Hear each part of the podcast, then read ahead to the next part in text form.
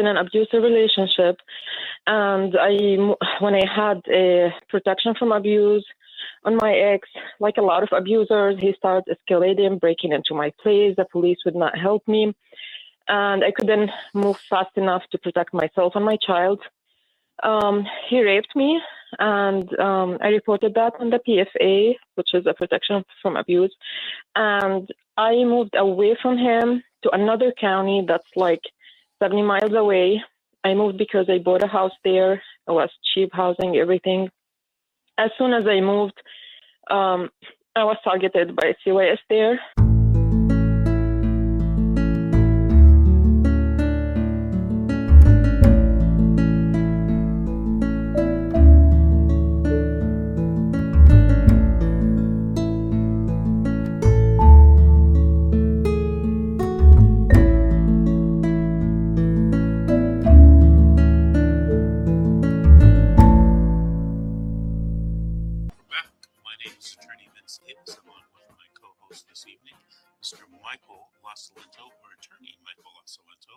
This is the secret how to fight CPS and win.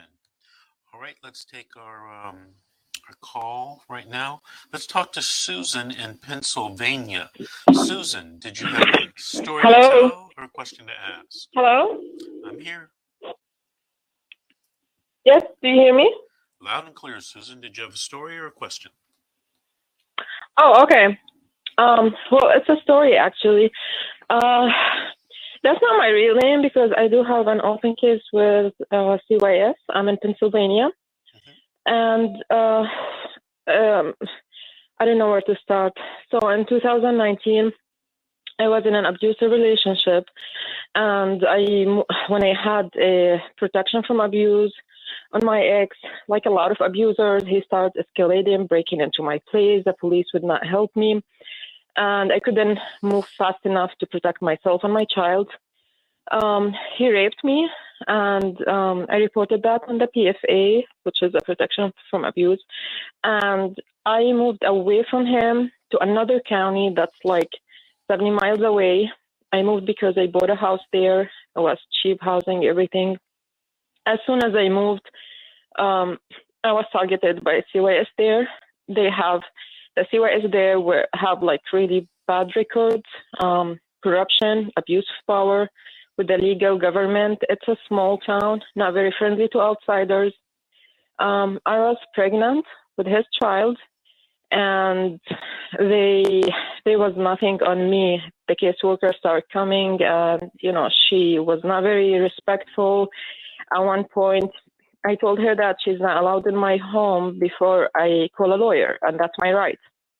She started telling me, well, everyone says this is a poor area, you cannot afford it. I told her my finances are my problem, so please respect me. And next day, as a retaliation, I opened my door. I saw that she brought the city and they put a, a sign on my door saying my house is unlivable. So she came back and she told me, well, I'm going to open a case right now for homelessness. I tried to work with her. I tried to work with the city. I went and rented a room with a lady in the same neighborhood, and that case was approved. And I tried to work whatever they said. I did. She wouldn't close the case. She made it a condition that I have to get my house back. And I told her that I'm not homeless. I'm living in a place that was approved, you know, so there's nothing in the law that says uh, a mother has to have her own place, you know. So anyway, as soon as I gave birth to my baby, I moved out of the county um, and I informed her. And uh, instead of moving the case with me, because it was not, I still had the legal custody and the children were not removed. Then they kind of, and it's hard to say this, they ambushed me. They told me if I come back, then they will help me get my house back. As soon as I came back, a few days after, they called the police and they removed my children. Um, now, there was no imminent danger. There was nothing even in the court document. It says uh, that the reason of removal is, um, you know, the house. So it's purely financial reasons. Um, the judge returned my kids and the adjudication hearing 10 days after. And at this time, um, I was not aware. Uh, I did not know. I never been in this situation. I did not know I moved like less than 24 hours. They put an Amber Alert on me. Uh, they accused me of kidnapping my kids. They took me to jail. They took my kids.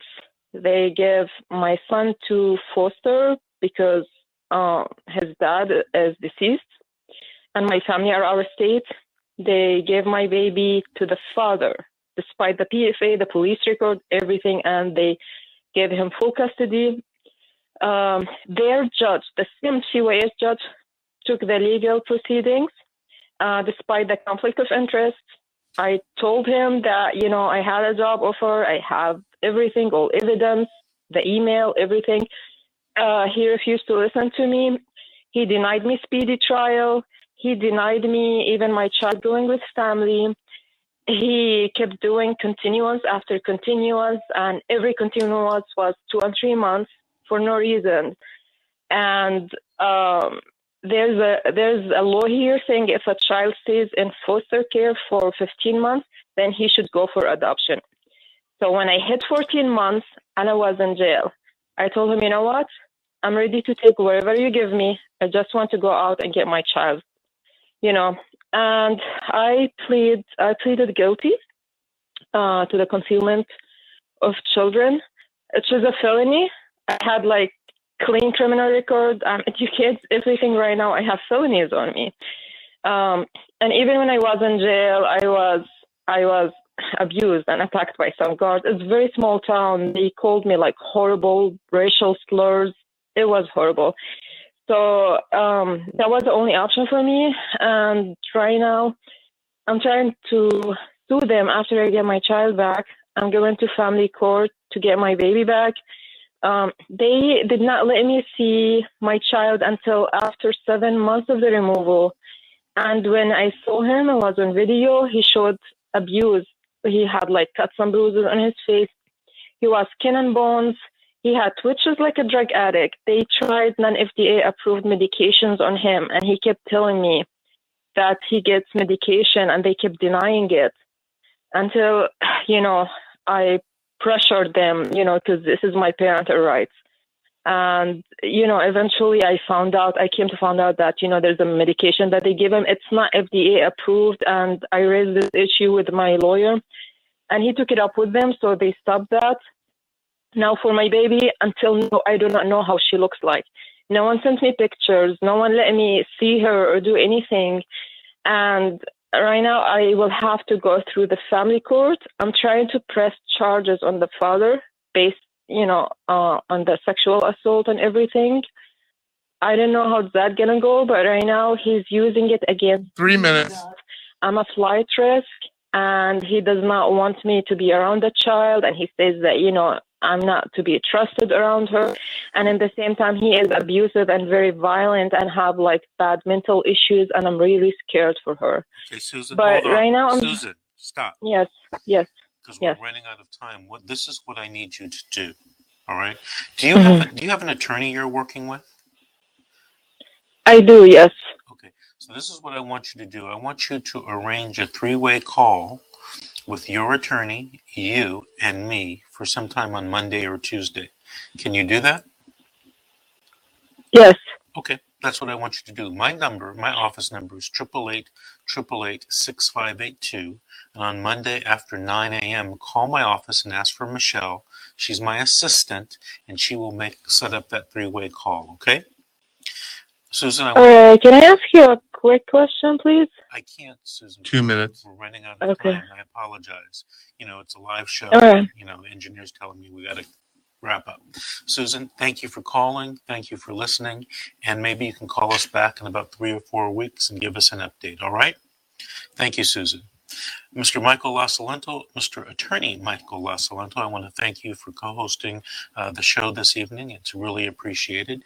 Uh, tell us your telephone number once again and your email so that people can contact you. Thank you, Mr. Davis. Uh, 951 is my telephone number, 273 3455. And the uh, email is mjlacilento